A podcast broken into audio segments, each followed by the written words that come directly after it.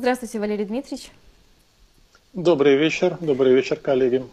Ну вот недавно вы такой довольно страшный прогноз озвучили, э, сказав, что в ближайшем будущем э, возможно столкновение России и НАТО. Какие есть предпосылки к этому?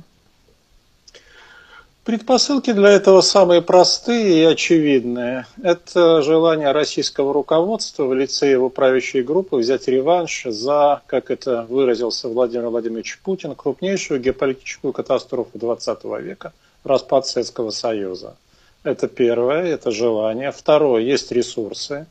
Ресурсы, в первую очередь, в виде прекрасных вооруженных сил – их критикуют, и критикуют часто заслуженно, но у этих вооруженных сил, особенности у сил специальных операций, масса достоинств. И третье – это самая благоприятная международная обстановка с 2009 года. Даже гораздо более благоприятная, чем в 2014 году. Ну, есть еще некоторые личные обстоятельства, которые, как я склонен полагать, вынуждают российское руководство поторапливаться. Но в первую очередь это... обстоятельства президента Путина. Так что, ведь... да, вот такие причины. Но ведь это все-таки самоубийство, потому что даже при условии благоприятных для России э, каких-то обстоятельств, столкновения между Россией и НАТО, это, в общем-то, война, которая затронет всех и каждого. Это не совсем так, потому что на самом деле никакой войны не будет. НАТО не будут защищать Вильнюс, НАТО не будут защищать Ригу, и НАТО не будут защищать Таллин. НАТО просто откажется вступаться за три несчастные прибалтийские республики. Так, по крайней мере, рассчитывают в Кремле.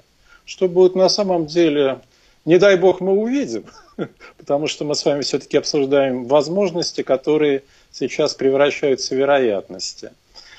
Но, чтобы вы поняли, у Владимира Владимировича есть любимая фраза – о ней мало кто знает, а звучит она так. Смелого пуля боится, смелого штык не берет. Ну, то есть И он продемонстрировал... НАТО? Да, извините, пятая я закончу. НАТО, да, Одна... да, да. да, в 2014 году он показал, что стратегическая дерзость очень многого стоит. Угу. И что касается пятой статьи, которая гласит, что нападение на одну из стран-участниц э, будет рассматриваться как нападение на весь блок, в этом смысле вы считаете, что этого не случится. То есть НАТО Это, естественно, первый, первый вопрос, который я задавал своим собеседникам, на что они ласково улыбнувшись сказали, в этом случае пятая статья не будет введена в действие, это первое, а второе, второе еще важнее первого, Европа будет в этот момент парализована. Но, на мой взгляд, все-таки, если допустить, э, что этот сценарий осуществится, зачем Владимиру Путину, зачем Кремлю и зачем России три прибалтийские республики? Что он будет с ними делать? Вот если начать с конца, зачем это Россия, я уверен, что это ни к чему. Аналогично российскому обществу это тоже совершенно ни к чему. Я думаю, что мы могли бы получать качественную рыбную продукцию, включая знаменитые шпроты, и без таких осложнений. А вот зачем Владимиру Владимировичу, российскому руководству, получить э, моральную политическую компенсацию? Это первое. И второе, может быть, вы помните, в 90-е годы был такой фильм «ДМБ», «Демобилизация». И там есть знаменитая сцена, где э, командир говорит подчиненному, а вот отсюда наша Родина диктует свою непреклонную волю остальному мировому сообществу. Продиктовать свою непреклонную волю Европе – обеспечить геополитическое лидерство в Европе, а потом заключить новую Ялту, на этот раз Соединенными Штатами и Китаем. Так что есть стройная последовательная схема, к ее реализации готовится уже очень давно, по крайней мере с конца нулевых годов. Э, вопрос в другом, насколько она осуществима. Но даже Многие... если попробуют начать осуществлять, мало нам всем не покажется. Но многие политологи как раз говорят о том, что а, разговоры о возможном столкновении, ну, в том числе России и НАТО, выгодны как условно коллективному Западу, который наращивает для этого военную мощь, так и России, которая тем самым, а, говоря об этом, пытается продемонстрировать в том числе свое а, такое имперское величие. Вот э, справедливо ли это? Нет, я считаю, это попытка спрятать лес за чахлыми деревьями. Нет, намерения российского руководства более чем серьезные. Другое дело, что не факт, что эти намерения реализуются в действии, потому что окно возможностей будет открыто очень короткое время.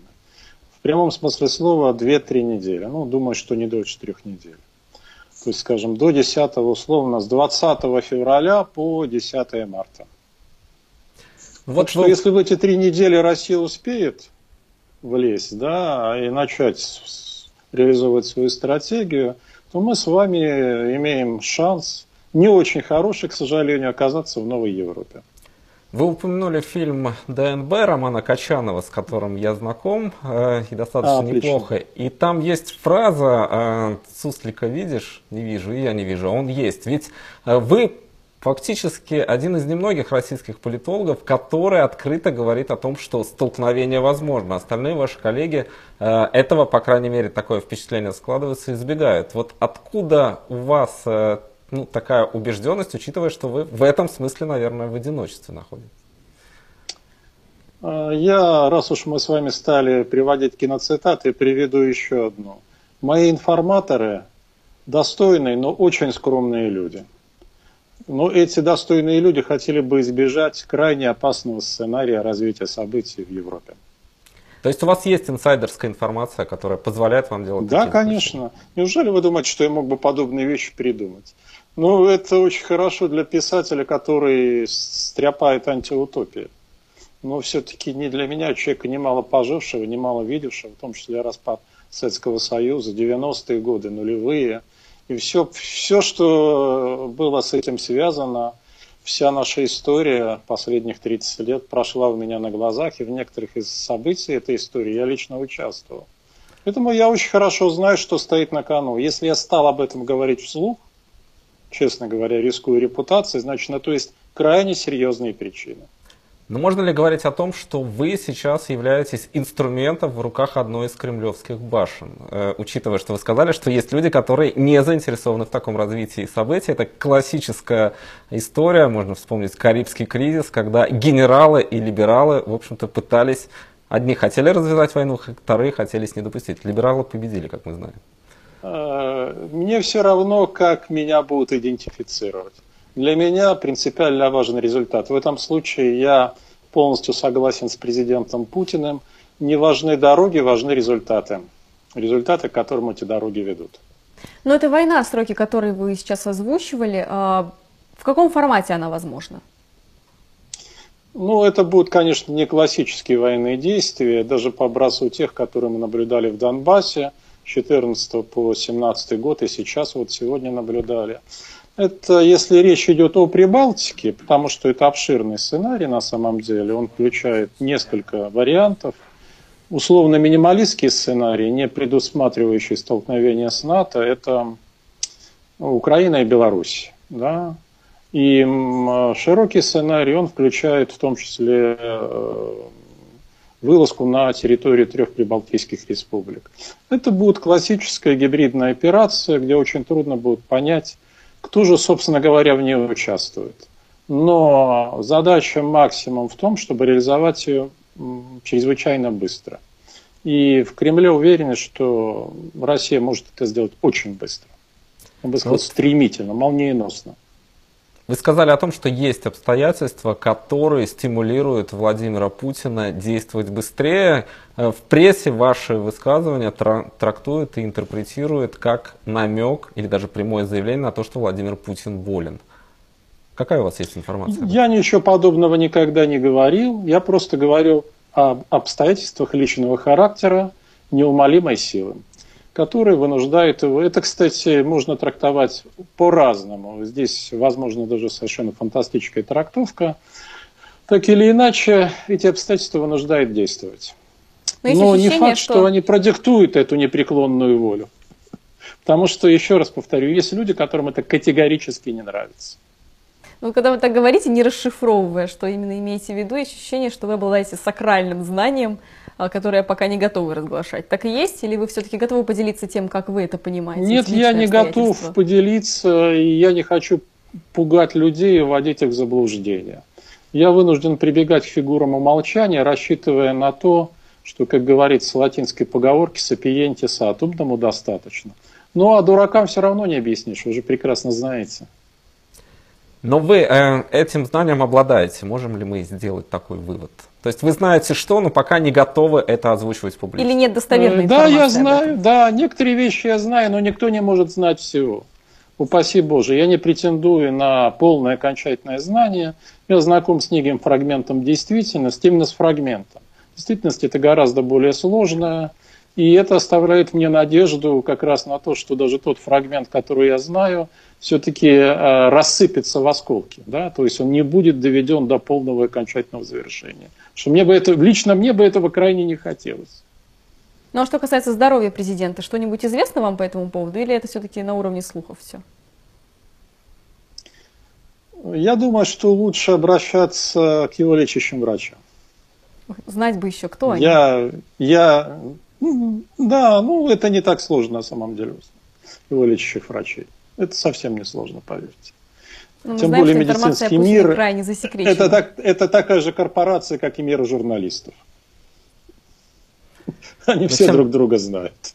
Но тем не менее, если говорить о Владимире Путине и его э, дальнейшей стратегии, то есть, на ваш взгляд, э, какова она, учитывая вот все последние события, заявления президента, изменения Конституции даже, э, отставка Медведева, назначение Мишустина и так далее и тому подобное, то, что э, многих политологов, э, по крайней мере, на вот этом первом этапе э, выбило из колеи, они не могли ничего объяснить. У вас есть понимание того, что произошло и что происходит?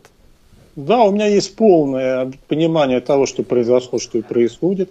Хотя для меня это тоже было неожиданно. На самом деле отставка правительства была неожиданностью, потому что все это планировалось осуществить позже. Но поскольку сработали вот те самые личные обстоятельства непреодолимой силы, то они очень хорошо объясняют спешку, они очень хорошо объясняют и отставку правительства Медведева, и назначение именно вот такого человека, как Мишустин, главой правительства. Все это вписывается в сценарии мне известны. Но здесь э, проблемы будут решаться в порядке их поступления. Сперва все-таки эта идея продиктовать непреклонную волю мировому сообществу, а потом уже все остальное. Могу сказать, что референдум по Конституции не имеет никакого значения с этой точки зрения. Ну как, как долго угу. еще Владимир Коллеги? Путин будет у власти? Я говорил это публично и повторю еще раз. В 2022 году его мы в политике не увидим. В политике не увидим? Мы его не увидим в политике. Вопрос, который вам прислал а, польский политолог Якуб Карейба. Мы сейчас поставим его. Он прислал его в видеоформате. Здравствуйте, Валерий Дмитриевич. Спасибо за возможность э, задать вам э, вопрос. Всегда с большим интересом читал ваши книги и статьи. Они казались мне чем-то очень глубоким. Это даже не политология, а политфилософия. А, ну вот, 11 эм, лет назад, когда я приехал учиться в МГИМО, ваши мысли, ваши высказывания были для меня чем-то очень радикальным. Скорее на обочине российской э, политической мысли, чем в мейнстриме. Ну, далеко не в главном э, течении. Тогда считалось комильфо думать по прозападному, по европейски, ну, по крайней мере, прозападные э, политологи э, были частью мейнстрима. Сегодня, 11 лет спустя, оказывается, мейнстрим это вы, а вот э, люди, думающие по-западному, по-европейски, вытеснены где-то далеко на обочину. Это мир так изменился или Россия стала другой? И э, радует вас такой поворот событий? Да, Якуб Карейба. А, знаете, я всегда находился на одном и том же месте и всегда придерживался более или менее одних и тех же взглядов. Но менялся контекст. Соответственно, менялось мое место в том контексте, в котором я находился. А, я не в восторге от того, что сейчас происходит в Российской Федерации. Я этим очень глубоко расстроен.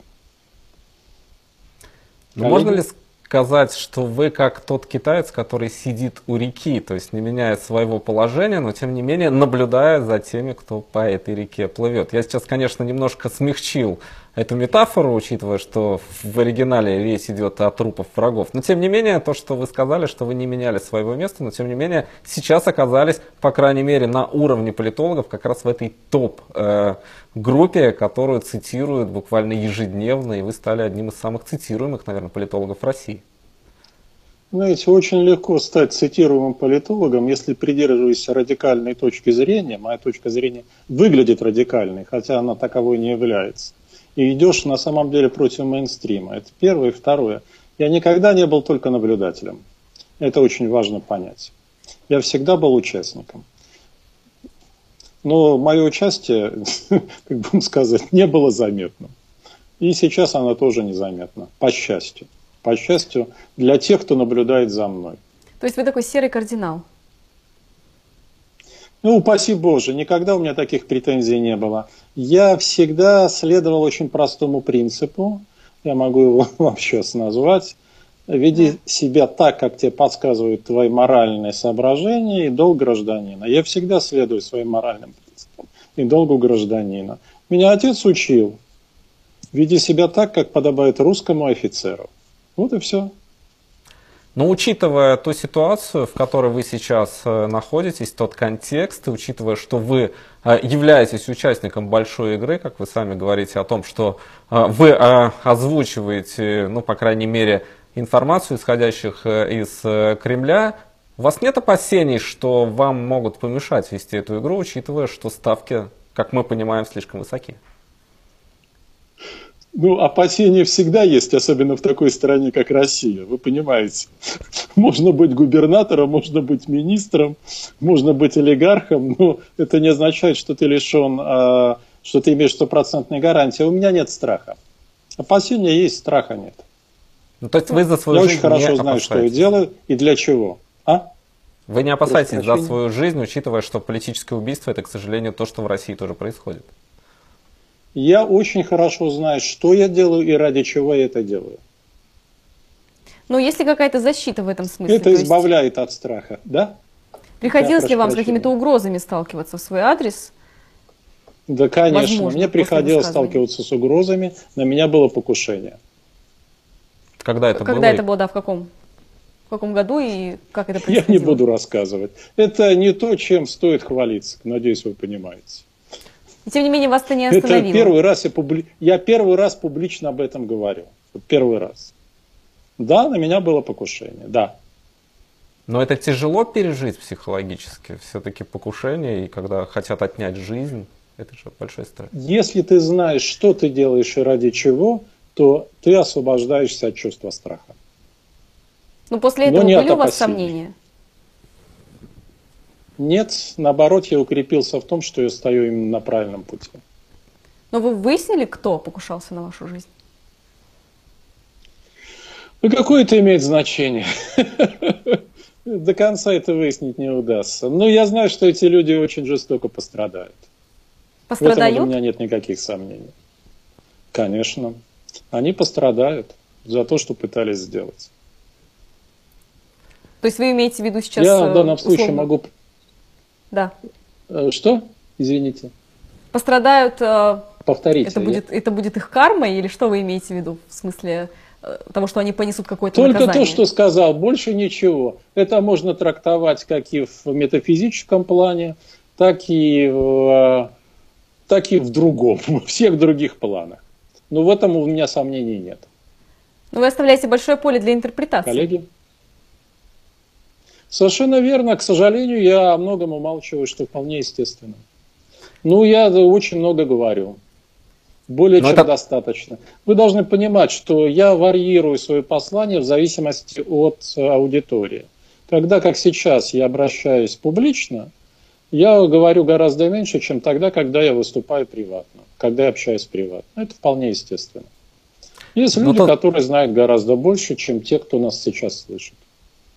Но то заявление, которое вы сейчас сделали в нашем эфире, оно, я говорю сейчас как журналист, имеет все шансы разойтись по Рунету. Это то, что будет цитироваться. Какое из заявлений?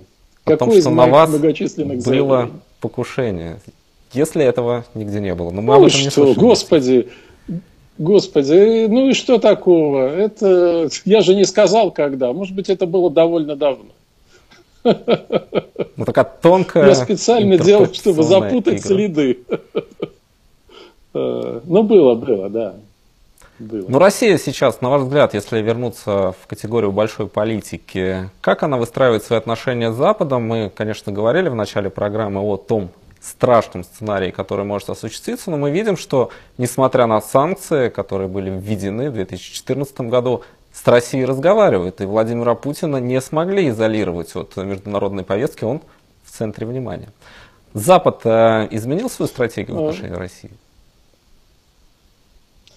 Запад, да, безусловно, и в Кремле считают, что это как раз успех российской стратегии. В 2014 году там взяли на вооружение концепцию стратегического терпения, она очень простая, что у нас, имеется в виду у России, есть запас времени, русские привыкли терпеть, они могут терпеть бесконечно, и счет терпения мы всегда брали вверх, и надо просто дождаться окна возможностей, и в это окно мы залезем и реализуем свои цели – и я могу сказать, что в общем эта концепция оказалась работающей.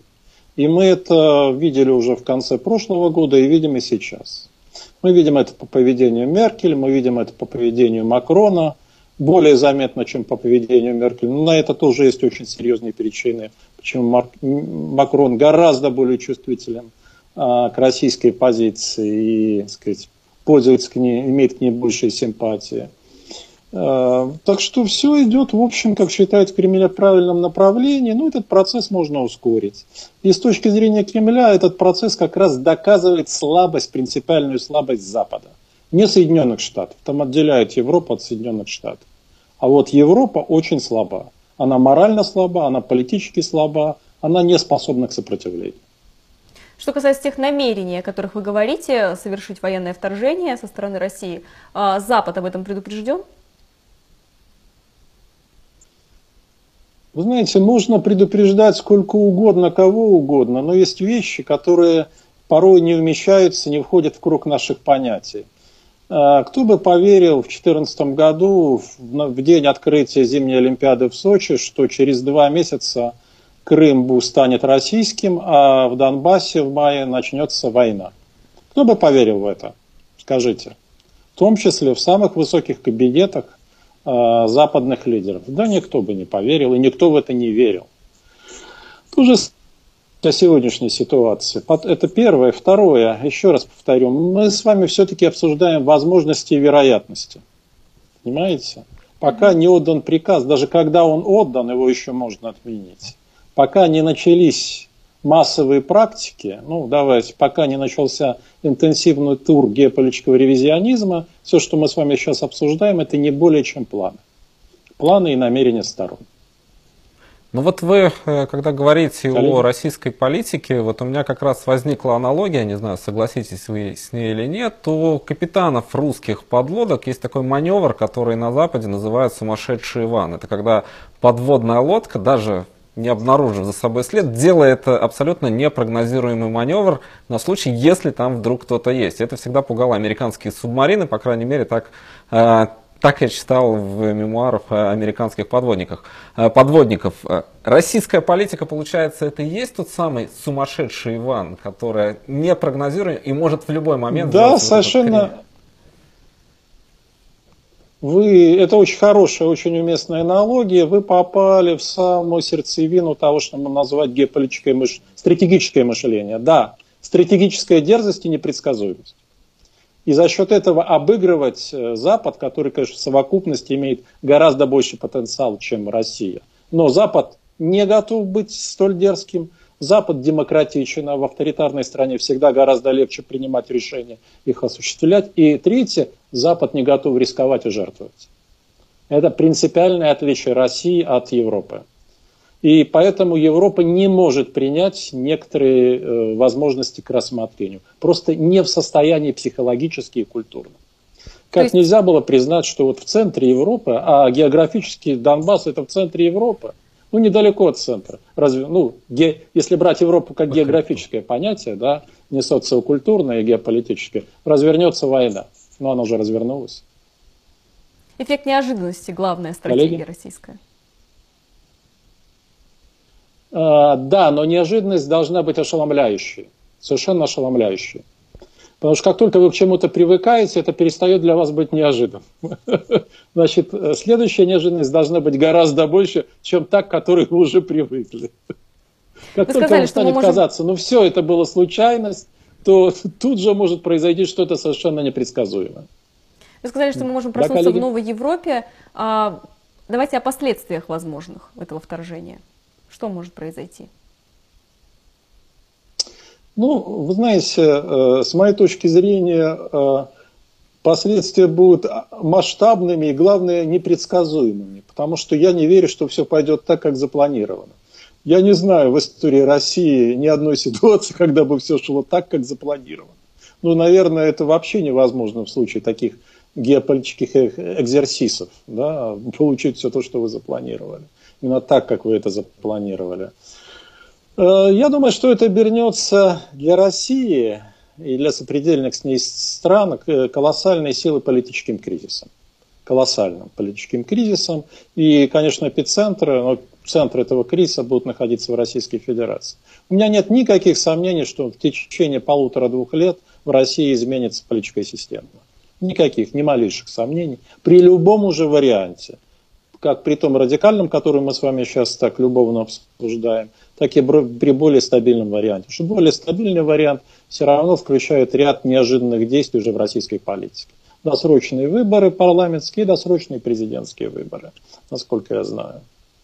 Так что Главный... все будет неожиданно. Главный редактор э, портала да? «Спектр» Антон Лосенков задает вам вопрос. Давайте его послушаем и посмотрим. Валерий, добрый вечер. Меня зовут Антон Лосенков. Я главный редактор журнала «Спектр пресс». Владимир Путин только что отправил в отставку Владислава Суркова. Как вы думаете, почему это произошло? Коллеги, вам придется повторить вопрос, я не слышу его. Или теперь стал вреден? Спасибо. Да, Путин отправил в отставку Коллеги, повторите Суркова. вопрос, пожалуйста. Да, Путин отправил в отставку Суркова. Он уже больше не нужен или он стал вреден, спрашивает у вас господин Лысенков. Он не, он не нужен в том качестве, в котором он использовался. Владимир Владимирович не был удовлетворен э, действиями Суркова на украинском направлении, и политика в отношении Украины, в общем-то, стала меняться в сторону ужесточения.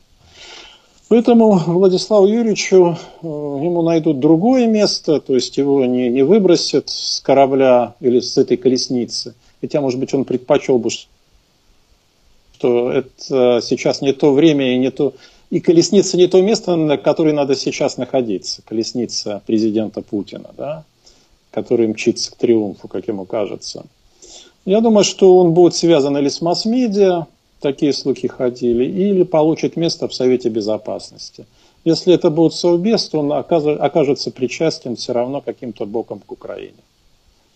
Ну, в общем, недовольство его действиями уже давно наблюдалось со стороны президента Российской Федерации. Новый премьер-министр да, Михаил конечно. Мишустин, э, вы говорили о том, что он назначен на этот пост, потому что есть на него компромат. Что это за компромат? Да. Ну, благодаря которому он будет сидеть смирно, как вы сказали. Вы знаете, для того, чтобы понять, что это за компромат, достаточно поговорить с крупными российскими бизнесменами. А, которые все характеристики, их характеристики в адрес премьер-министра носят исключительно уничижительный характер. Уничижительный и компрометирующий премьер-министра. Поэтому можно догадаться, о каком компромате идет речь. Ну, наверное, это довольно тривиально для российской действительности. Младенцев он точно живых не ел. Ну хорошо, хоть так. А, то есть он будет так называемым козлом отпущения, можно ли так сказать о Мишустине? Э, в случае необходимости, да, но он был нужен и нужен сейчас в первую очередь как политически абсолютно слабый, полностью зависимый человек. Потому что в ситуации перехода, да, надо, чтобы у премьеров, что если вы посмотрите Конституцию, действующую пока, у премьер-министра есть некоторые полномочия уникальные в случае отсутствия президента Российской Федерации. Вот нужен такой пример, которого бы не закралась даже идея воспользоваться какими-то полномочиями. Вы имеете в виду кнопку и чемоданчик? Да ну что вы, упаси Боже, какой кнопке речь идет? О какой кнопке? Да ну что вы, помилуйте. Нет, не... неужели вы представляете себе Мишустина в роли там, э, я не знаю, римского сенатора, который порывается осуществить переворот. Нет, все Вы очень сказали просто, о полномочиях, которые могут быть делегированы премьер-министру. Политические, исключительно политические полномочия. Допустим, право объявить э, внеочередные президентские, досрочные президентские выборы.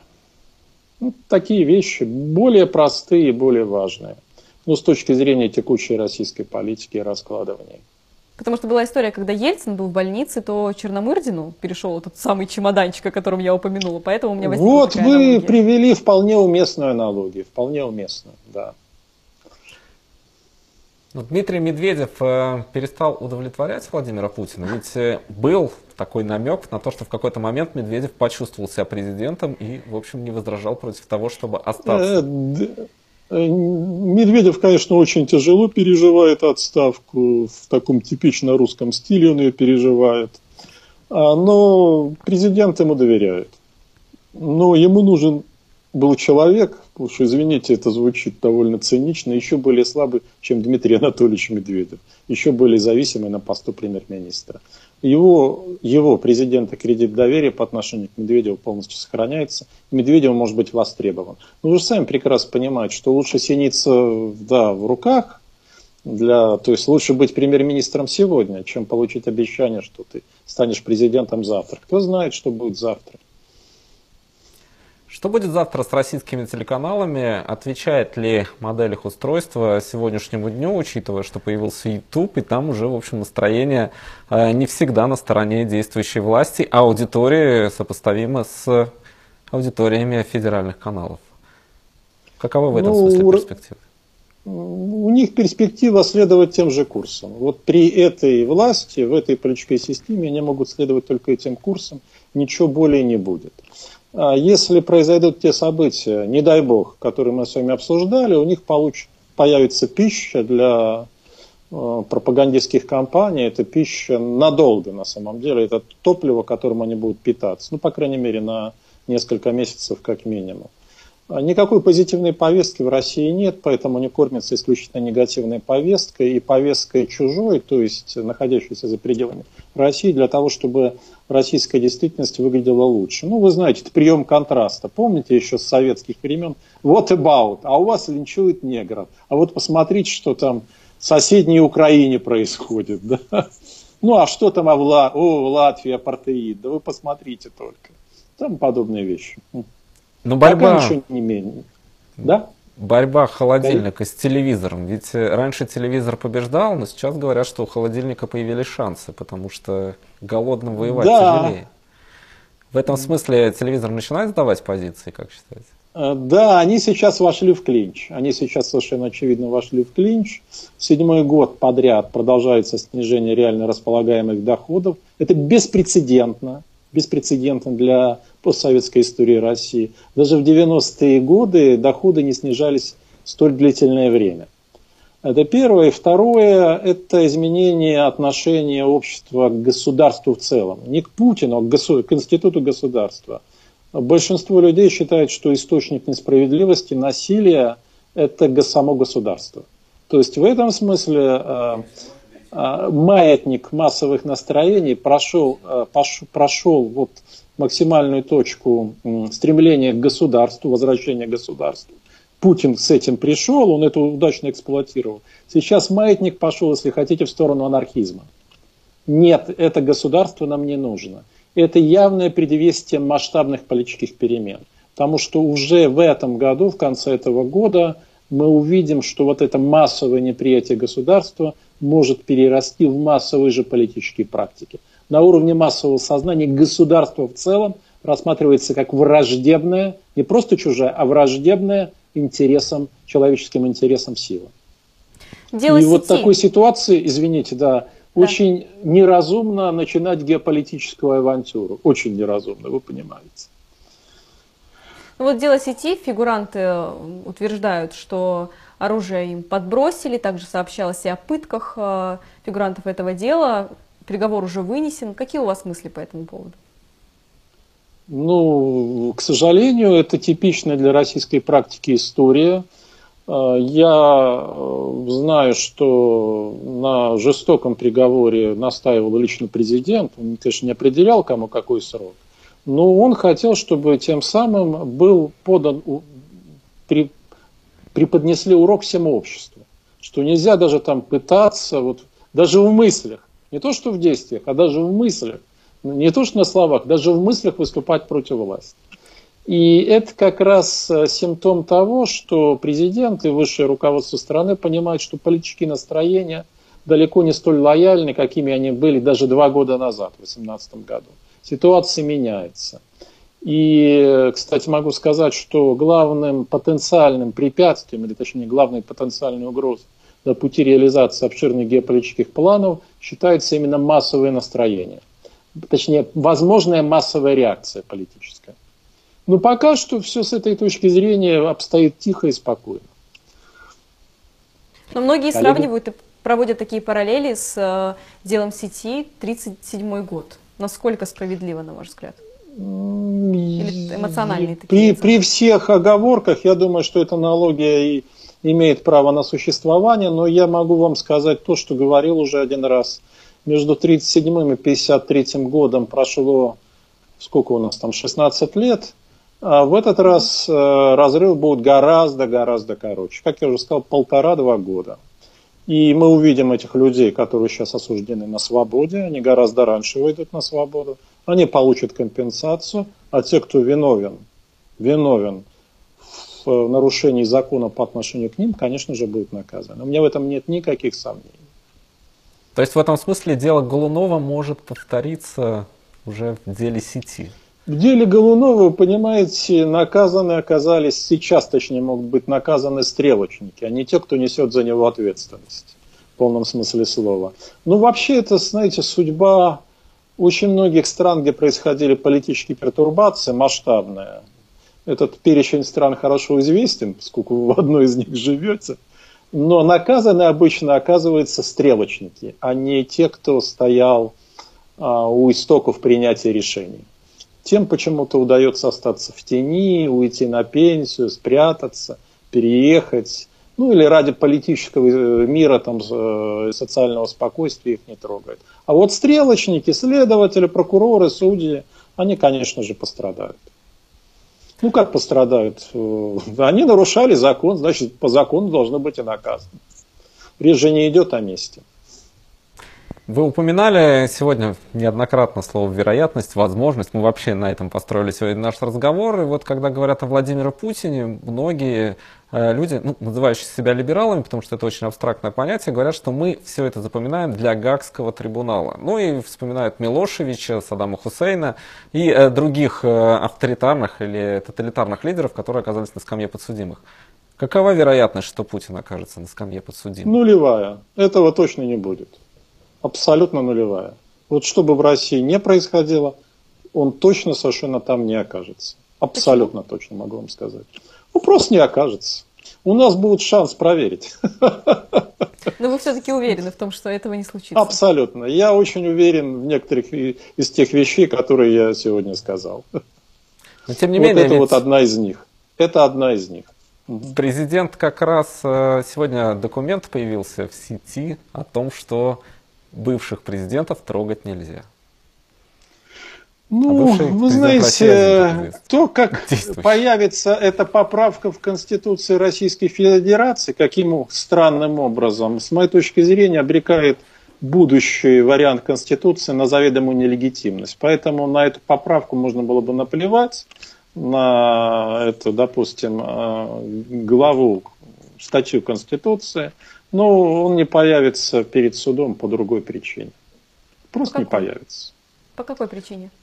Я сказал более чем достаточно. Он не появится ни перед каким судом. Не, это, это абсолютно исключено. Завершение вопроса от Грэма. Может быть, перед судом истории, перед судом истории возможно. Но не, не, не перед каким трибуналом. Завершение вопроса от Грэма. Он спрашивает, когда вам в последний раз было больно? Мне очень часто сейчас больно, когда я наблюдаю то, что происходит в России. Очень часто, к сожалению. Когда я вижу то, что происходит с моими соотечественниками. Спасибо вам. Да, что... спасибо вам за это интервью. Спасибо вам, коллеги. Спасибо. Всего доброго. Всего доброго.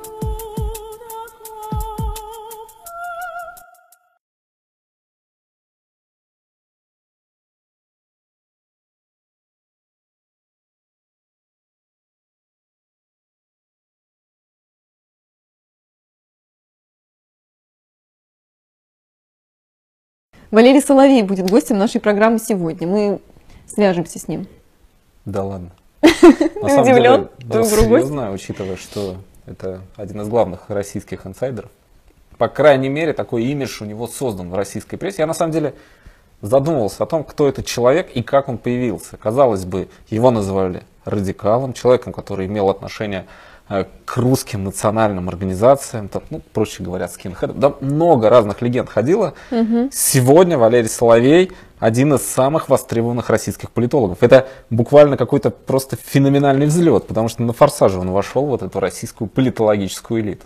Да, мы попробуем разобраться в этом феномене. Ну, кстати, это очень интересно, каким образом Валерий Соловей делает те или иные вбросы, говоря такие довольно громкие, э, резонансные вещи, и в то же время как бы не договаривая как бы показывая, что он обладает каким-то сакральным знанием. Ну, вот Михаил и, Горбачев так умел. И, кстати, ощущение, что он этим знанием действительно обладает, оно не покидает тебя на протяжении разговора с, с Валерием Соловьевым. Ну, я не знаю, на самом деле, конечно, ко всему нужно относиться скептически, в том числе конечно. и к Валерию Соловью, но тем не менее это, как мне кажется, будет интересный разговор, потому что будет много э, метафор, будет много допущений, будет много вероятностей. вероятностей. Но в то же время это вот всегда очень интересно, потому что есть люди, которые говорят прямо, как, например, Николай Платошкин. Ну вот топорно. Да. Ну, что не есть, сказал бы топорно, есть. но прямо. А есть люди, которые говорят прямо, но намеками. Это тоже очень интересно, как нам, как журналистам. Я думаю, что этот разговор запомнится. Ну, посмотрим. Да, посмотрим. Запускай, Влад. Запускай.